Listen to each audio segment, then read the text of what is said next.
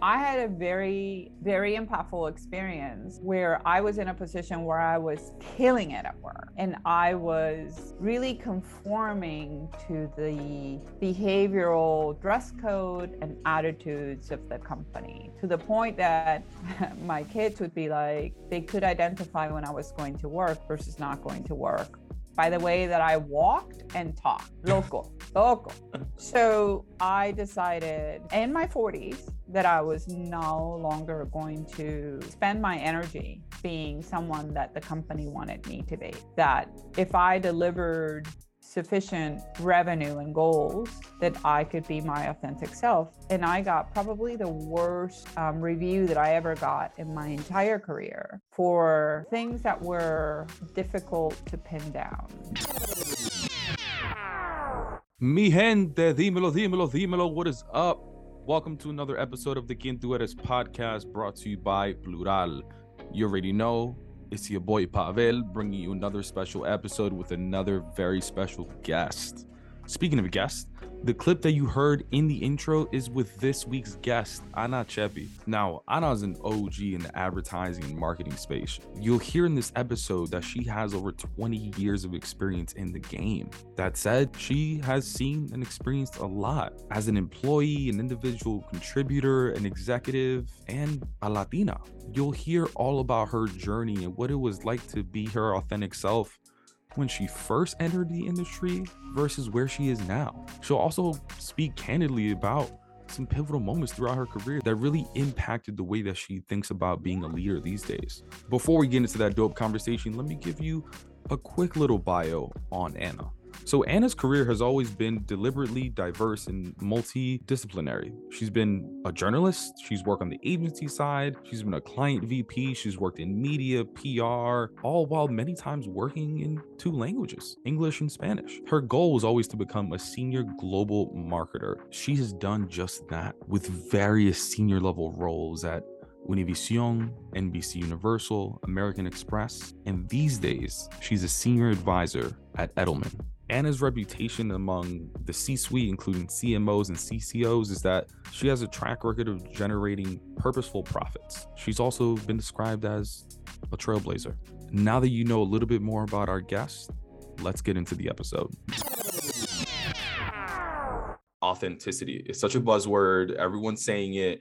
It's in everyone's company corporate values but what does it mean to you? What do you think about when you hear that word? So I've been fortunate enough that I've been in corporate America for 25 years. And the definition of that word has really changed in 25 years. So originally, being authentic at work was being a female at work, which we take for granted, but it was quite challenging to be a female at work. And through the years, it's meant being able to not suppress all the pieces that create um, the individual um, and bring them forward to have um, better experiences at work, better experiences at home, um, and creating a, a full ecosystem that is honest and mindful of everyone in your in your environment. So being authentic at work is being able to wear uh, what I want to wear, um, to to speak with an accent, to uh, share when I am vulnerable and not vulnerable, to um, call out when there is a business opportunity that no one's seeing. So it is multifaceted, and I um, want to make sure that as we show up authentically that there is integrity attached to that because sometimes being your full authentic self has casualties. And if you weave in the integrity with the authenticity you end up having a really good uh, valuable experience. Yeah. No and that's it's interesting how you even dissect part of your authenticity and even it sounds like you started to bring some of those parts out sooner than others. Like I think you, the first thing you mentioned was at first it was really hard just to be a, a woman in business. Tell me about that. Like what made it so difficult for you? So um, women in corporate America were great as long as you um, ramped off when you got married and had kids. because then your priorities were conflicting with the business agenda. And so showing up at work as a mom was an anomaly. My my best story to this is I went on mat leave and um, I had a big I was a VP, I had a big office, I had a big team. I was on a huge um, trajectory and I was out for three unpaid months of maternity leave. So I'm dating myself. Everyone's going to be like, wait, what? Maternity leave was not paid? If it was not paid. So I left for three months of maternity leave without pay. And when I came back, my big, beautiful office had been given to someone else. Um, and I had returned into a cube that sat across from the bathroom. Now, it bothered me, but it bothered every female in that organization because the leadership didn't think I was going to come back at all. They never anticipated, like, I'm one of those first women who could balance or integrate or sacrifice, whichever day of the week we're talking about, um, family for work. So that's what I mean by we've come a very long way to be able to be at the seat where we're at. Needless to say, it took a year for me to get back into my office in the size that it was. And I made it uh, a statement, and all the women in the organization made it a statement that we were coming back from mat leave. And so that transpired into becoming the welcome wagon for any women that went on a mat leave and came back. Like I was steadfast in having a reentry strategy, um, making sure that there was integrity in how that happened. Um, had conversations with leadership and HR. Um, and it, it literally cost me maybe two, three years of a promotion. But I was like, I don't care. Like, we need more women who are parents in the workforce. So that's that's an inflection point when i think about it it really gives me pause because there's so many things that we take for granted and we want more of and so that's my point about being authentically yourself with integrity like i was humbled by it but then I'm like, I'm gonna action this shit. that is fascinating. You, you know what's so crazy is that there's so many things to discuss even just about being a mom. Like there is for example like i had a woman who was working um, in tech and media advertising. She was on the sales side. And you know part of the part of sales is like building relationship with your clients. And at the time she was a mom.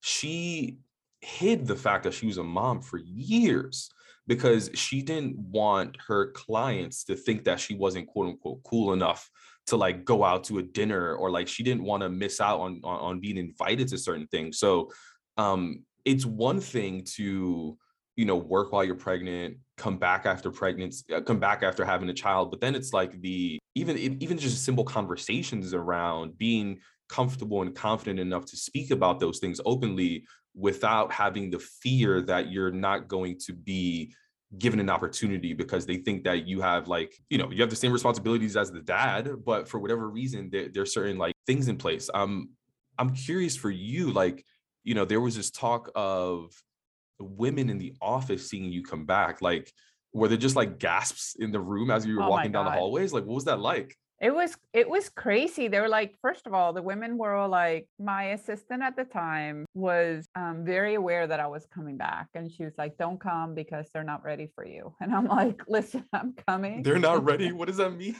Well you know um i'm i'm a little bit of you know i i i know that in my in my journey i'm the first of many right? Mm. and so she's like they're not ready for you. And i'm like well you know, we'll make them ready. And so she had like given the word to all the other assistant and all the other young people in the room that I was coming. And so everyone it was so it's so beautiful but at the same time they were all so stressed about it. They were all stressed that my office was not mine like they you know the, the life kept going on and they were like seeing the actions in real time and they were like they were not supportive of those actions but had no power to do anything about it right? And so um i came in and i was like hmm, this is really interesting. What happened to my office? And of course, like no one would tell me what happened to my office. And I'm like, oh, that's great.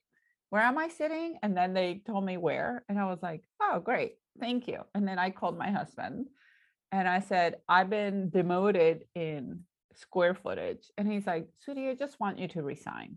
And you're not going to. So you just action, put a plan, do what you're going to do and make a difference. And so sure enough, like the women kept every day, they kept coming before they went home. They would be like, Are you going home yet? And I'm like, No, I have like 10 more minutes. And then we decided we we're all going to leave together. Like we made it a thing, right? We made it an action plan.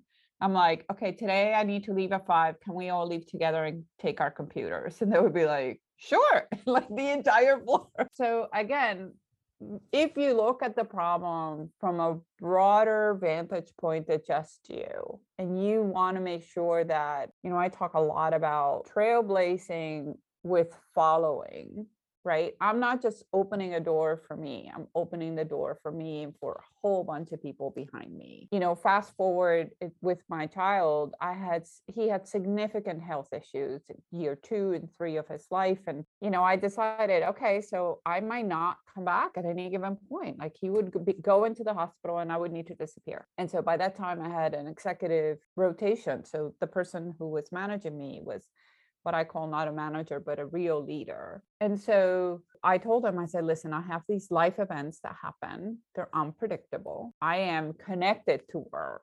I am a workaholic this is a value values that in my experience have always been important. So i might step off premise but i promise you that nothing's going to fall through the crack and i was leading a big international team um, nothing's going to fall through the cracks and i will come back with more. And so he said okay we'll try it out for size you know he's a parent had two kids and was much more connected to his home life than a lot of other leaders at the time. And so whenever I would exit, I would tell the team, I have to go. And they were like, okay. And so I would exit knowing that everyone had like every day I would anticipate if something goes bump in the night, here's what you need to do. So I empowered everybody to show up in their best self, even before challenges would put be put forward on my life.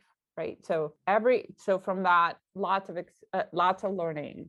You know, you empower your team to success. You coach them along the way you make sure that they have reciprocal invested time with you, right? So I would be like, I can't be here now.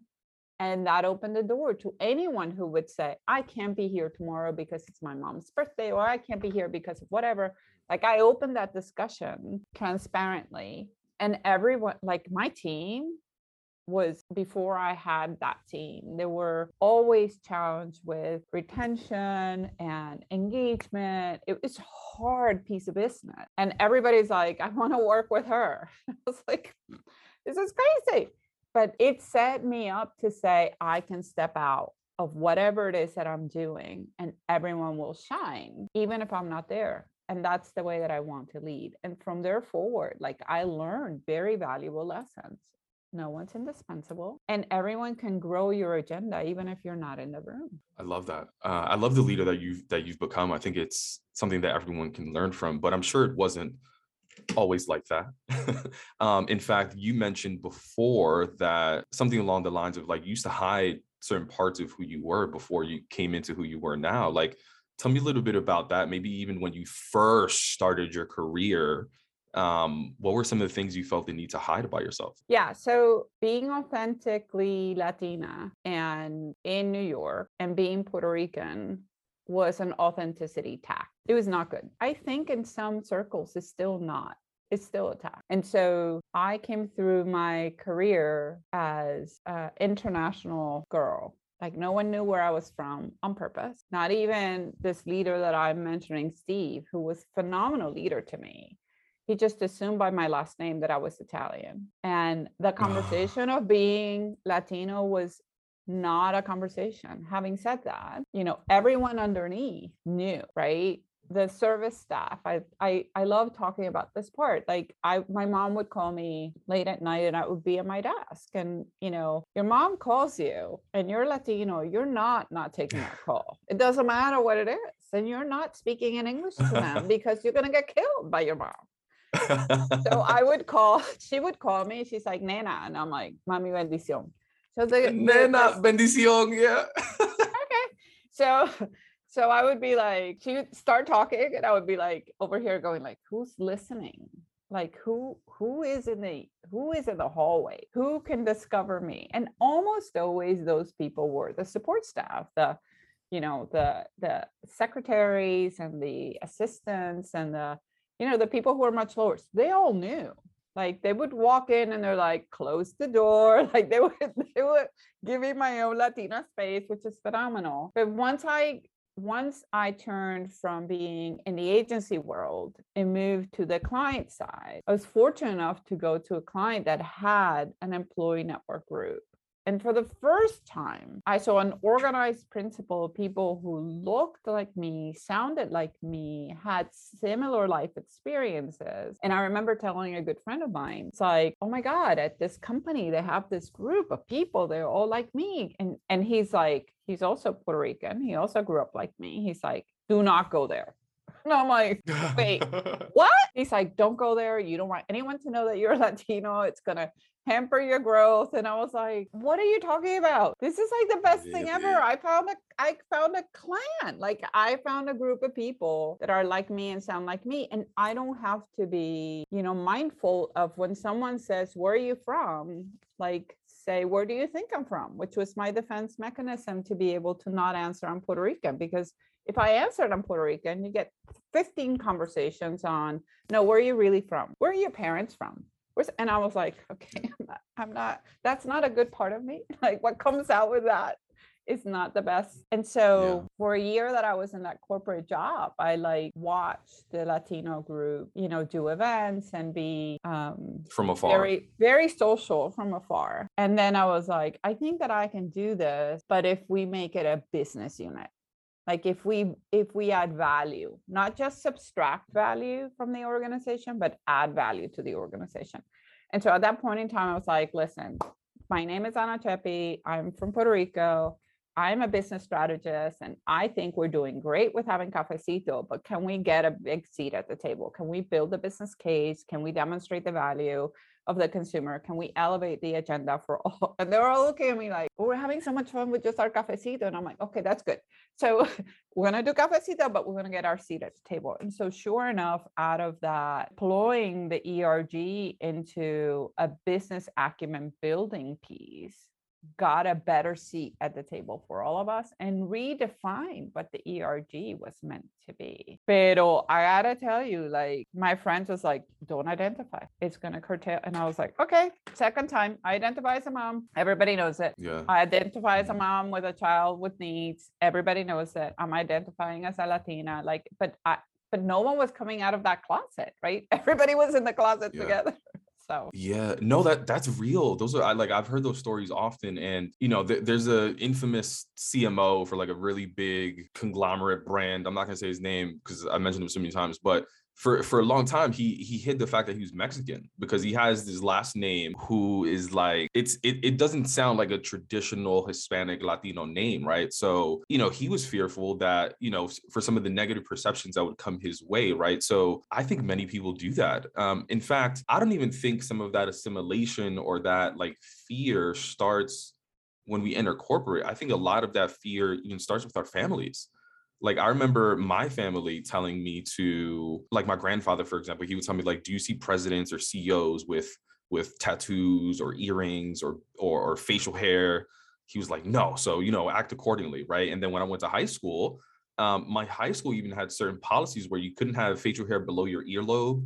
Um, you couldn't have uh, traditional black hairstyles like afros and, and braids and and dreads and all these things, right? And I've always wondered why, but then all of that training prepared me to when I get to corporate to mhm. quote unquote look professional, right? I'm wondering for you, like we we always talk about corporate, but did those early lessons of like mm. maybe hiding certain parts of yourself or trying to fit in, did that that start at home for you as well? Not really, because the women in my home were such trailblazers, and and we all hid mm.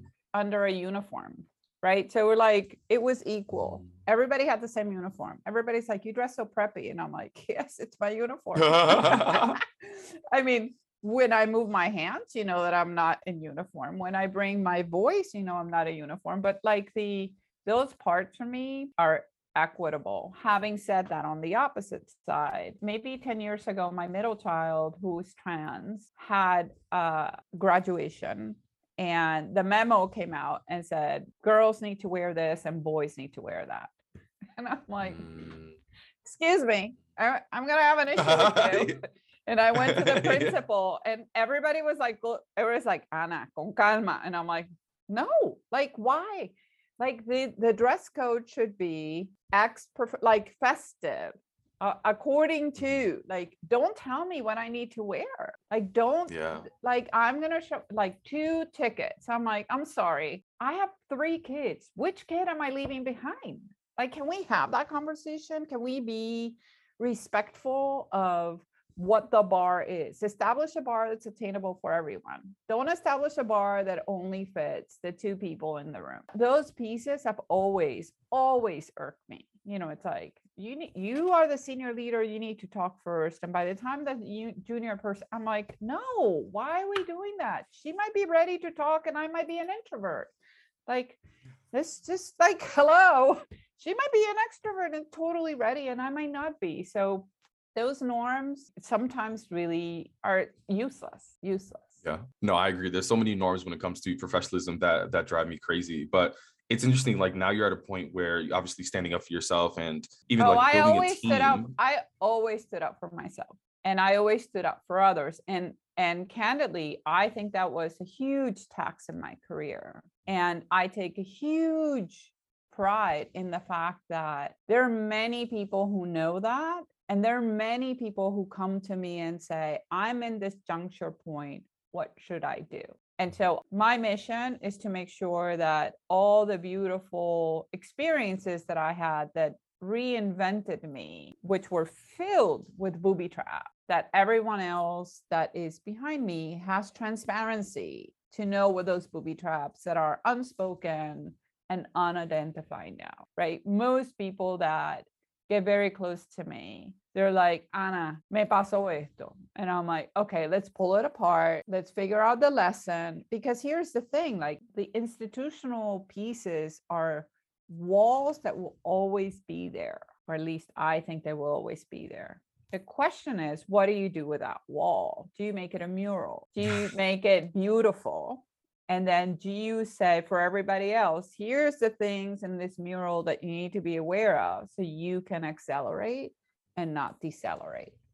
I don't think anyone wakes up, I don't think any Latino wakes up wanting to be suppressed or reconfigured or assimilated or reduced to be able to succeed.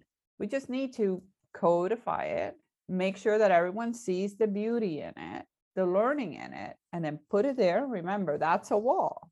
Like I just need to throw my hat over it or around it or bring more people to, you know, secure it. So that strategically influencing piece, what is the piece that you need to listen for? What is the piece that you need to manage to? Who do you invest your time in terms of advocacy versus detractors, right? So as Latinos, we tend to try to convince our detractors to become our advocates. Olvídate, don't do it. Like that's a wall.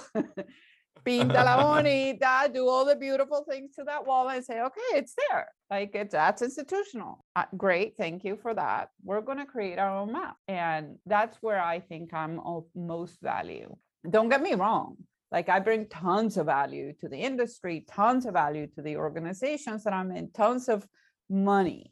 But the purpose piece of identifying a wall, painting it as a beautiful mural, and making sure everybody knows it's there so they don't stumble on it again is what I take most pride in doing. Tell me more about that tax though. Like in what way do you think it hurt your career? Before we get into that, let's take a quick break and hear from our sponsor. COVID 19 moves fast, and now you can too. If you feel symptoms, even if they're mild, you should test fast. Test positive and at high risk for severe COVID 19? Then act fast with authorized oral treatments that can be taken at home and must be taken within five days from when symptoms begin. COVID 19 moves fast, and now you can too by asking your healthcare provider if an oral treatment is right for you. Learn about a treatment option at treatcv19.com. This message is sponsored by Pfizer. Oh my God. I mean, honestly, uh-huh. I, I that's like a long list. It taxed in terms of advancement. It taxed in terms of recognition. There's so many things that I authored that anyone else can take credit for because I am that way. I'm not into like claiming it before it's actually done. I wait until it's successful and then I'm like, you see, the team did that. I should be doing like I did the strategy, everybody else implemented, but that's not the way that I lead. So many, like, I should be a CEO, I should be a CMO. I have enough bandwidth, but everybody knows I'm a truth teller. So it's hard to be, it's hard to be a CEO and a C, CMO if you're going to talk about the blind spots, if you're going to identify the walls and paint them and say they're there, need to maneuver this other way. So almost always, if you're a trailblazer, you're almost always hampered by that position. Tell me about one of those walls that you decided to paint or something that you decided to tell the truth about. Maybe five years ago, I was brought in by someone of significant power into an industry meeting. And in that industry meeting, they were all talking about, you know, the problem with recognizing the value of doing advertising and marketing for people like me and advertising and marketing for people like you and advertising and marketing for LGBTQ and all these other segments. It's like, we just don't see the value and it costs us so much to do. And I'm like, let's put a value on it. And everybody's like, what do you mean? I'm like, we test everything else. Let's put a value to culture. Let's figure out is an ad in Espanol going to hit my heart versus an ad in English going to hit my heart? Like, which one is more valuable? And let's just spin it all the way around. And so, sure enough, with um, significant support from the industry, they, someone had already done SeeHer so i'm like gender is solved but the rest of us are like lost in the conversation and so just bringing the industry together to make that happen. So we can see that an ad in Spanish hits my head, my heart, and my wallet versus an ad in English with the casting that kind of resembles my experience, like that hits my head, but not my heart and my wallet, and identifying what that is. And so the wall was that people thought that culture and being in endemic media and with appropriate representation was a cost center versus it being a value opportunity, an incremental value opportunity. And so by identifying the wall, putting its all colors, understanding what creative output was and what that output was doing for everyone, right? So not just for Latinos and people with disabilities and LGBTQ, but for non-Hispanic whites too. Like, do they like this ad? Do they not? Do they feel when they're looking at this set and and identifying. And so now it's best practices. Now everybody's like that wall is there. If you want to amplify you need to lean into lgbtq for lgbtq audiences hispanic for hispanic audiences. And that's a beautiful thing. That only happened four years ago. I know we're all celebrating it but that just happened. Yeah. And i'm sure at some point a lot of people don't want to have those difficult conversations or even educate those powerful people in the room right? So i'm assuming that like it's it's essentially telling them that they are in some ways wrong and this is a better way to do things. Like that's an awkward conversation for people to have and and i think many people stray away from that yeah so i think listen in my experience and it could be that it's my experience right but in my lived experience leaders are always wanting to learn. This notion that the CEO and the CMO is less willing to optimize and less willing to learn is a misnomer. The people who are doing business as usual, who are emotionally exhausted and time strapped and have no bandwidth and just want to get the work done, which are the people who have position of power. So most in this equation, brand managers are the ones that are, I just need to survive 12, 13 more months of doing business as usual. They have people who are at the table who are just agreeing to do business as usual and not challenging it. So to me, there's more action that can be achieved by having executive leaders who are tasked. Their task is to reinvent the game, to make sure that the game is optimized. The people at the brand who have the money and have the decision making power they're just there's there's so much happening that they just need smart people to come at the table and say you have a blind spot and this is what it is and they will be like oh if it's a blind spot i need to fix it they need to optimize so we put all the stress on the C level suite. To me, the messy middle is the clog in the system that doesn't get, you know, d- difficult agendas or challenging agendas through because there's i mean again i was a brand manager. I was exhausted most of the time. I wanted to make sure that i slept at some point. But the power is in saying this is not in my remit. There is a innovation team that can look at it for me. And if every brand manager did that tons of conversations would be solved right in an interesting way. But you know in my experience the c level suite is like no one like i remember having this conversation with Marc Pritchard and he looked at me he's like no one told me that. And i'm like i understand. I got it.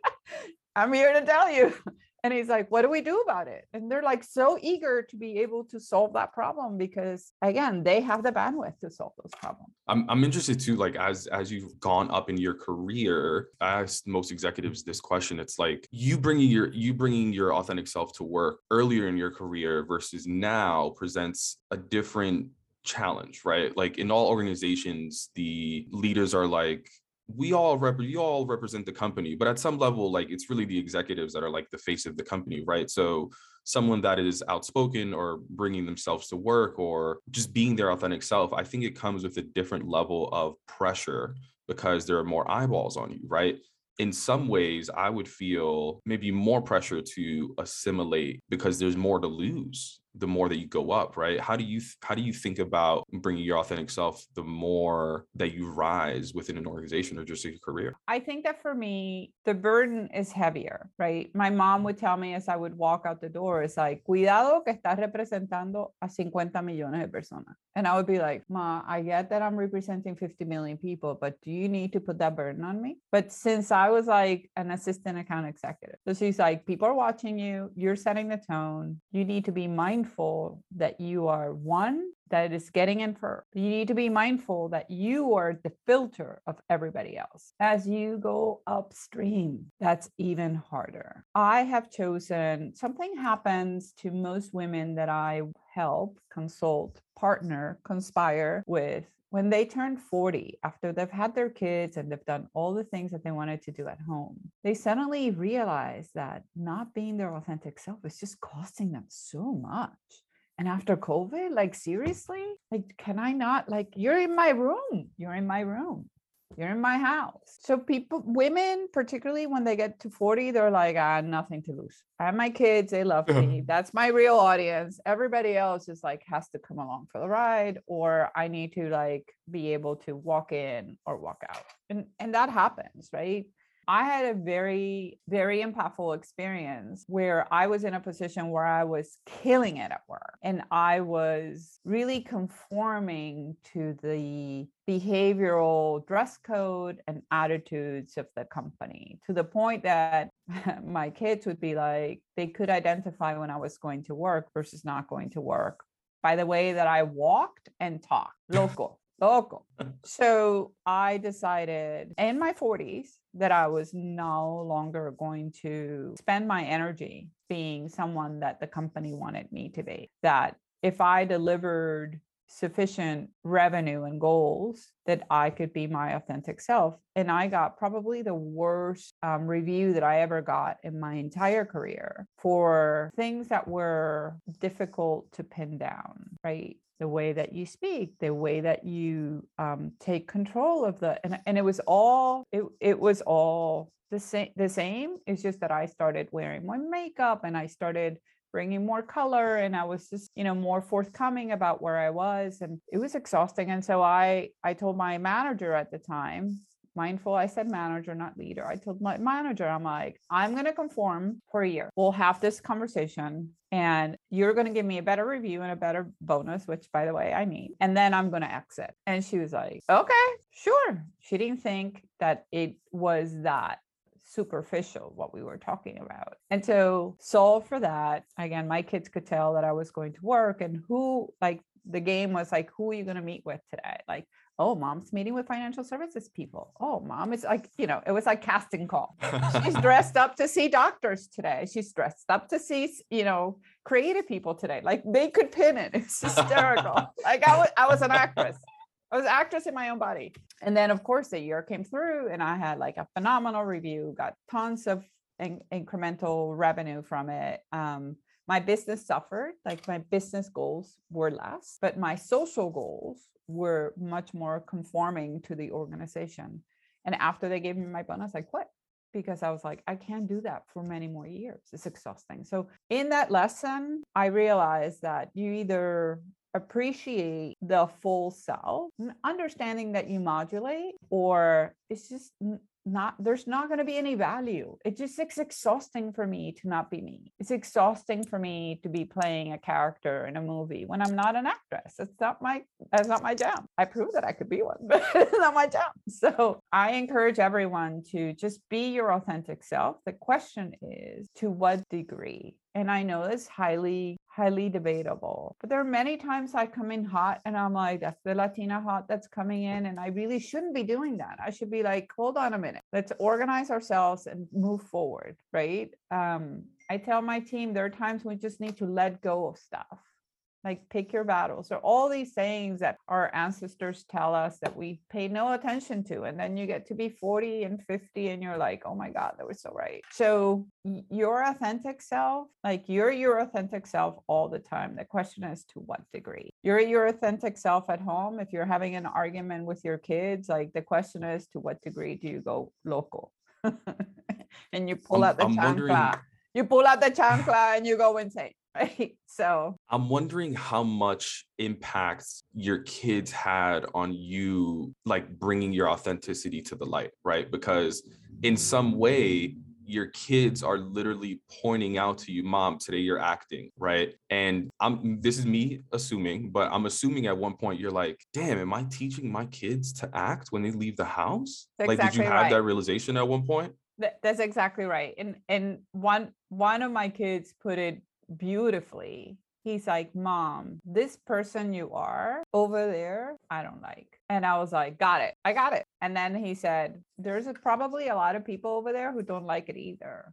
And if they don't like the way that and and, this, and he said, and if they don't like you the way that you are, which by the way, you're awesome. He was seven years old when he told me you're awesome, then that means that I can, I need to be different. And I was like, no, mi amor, you don't have to be different. You are going to be your full self everywhere. And let's, let's correct that ship. And sure enough. So it was a very valuable lesson that I, to your point, did not learn in corporate. I learned at home. And and my kids, again, I have a child that's on the spectrum, I have an LGBTQ trans child, and I have a perfectly grooving boy. And they define my way forward. that make you feel at the time like you know here's this here's your your your seven year old telling you this like how did that make you feel I mean, I still I still like tell him that I'm a truth teller, but he he's got me beat on that, right? He he called it. And again, you know, there are pieces that we do because we need to do. You know, there are sacrifices we make because we need to make. But when the world is pivoting, so now I feel like the world has pivoted to us. We as a community, we are a community based, we are about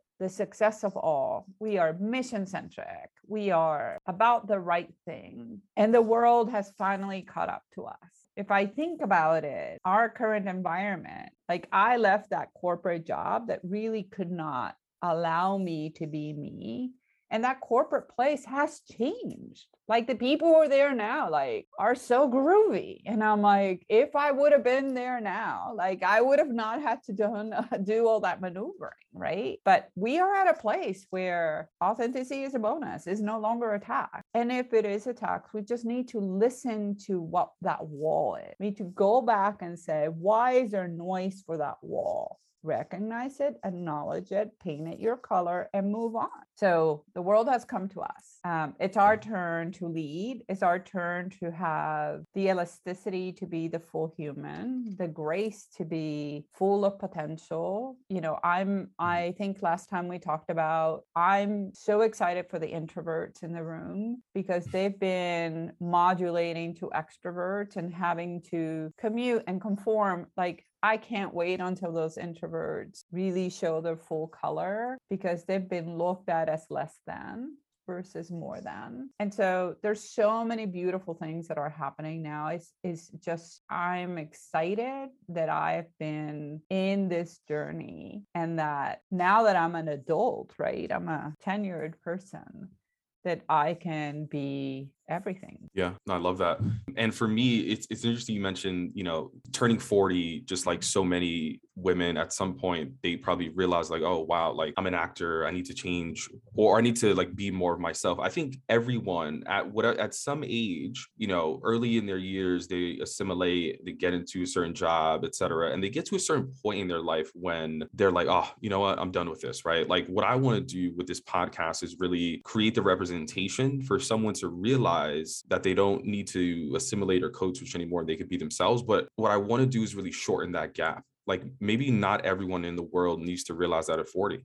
Maybe someone will hear this in their 20s and say, whoa, like if I can cut that gap 10, 20 years, like mission accomplished for me, right? And for but I know me, that we're all and if if for yeah. me, I'm gonna build on that. And for me, if we could not all go do our own side hustle and just stay in corporate, we will make a bigger impact. Like I appreciate that, you know, it's filled with modulation, but we need to stay in corporate. Everybody can't go do their side hustle because then the power people who are putting those walls up will not be able to hammer it down. So again, I spend a lot of time with people who are in corporate who are on the teetering of like, I can make so much more impact. And I'm like, no, no, siéntate, quédate en esa silla, like stay on that seat. That seat has foundation money. That seat has power money. That seat has so much more scale. Like I appreciate that it's a harder journey, but I, you know, we can't have six C- CEOs that are Latinos that are in the Latino closet. We can't. We have to have a whole bunch of us who are whatever we identify as, whatever the label we're owning, can go and own that label beautifully in corporate. Otherwise, there's no scale. Mi gente, that wraps up this week's episode of the Quien Eres podcast. If you enjoyed this episode, please do us a favor, leave us a rating and a review. It just helps us in the algorithm to ensure that these stories get heard by as many people as possible. Scaling these stories and experiences is the only way that we're going to redefine professionalism. Thank you and see you next week.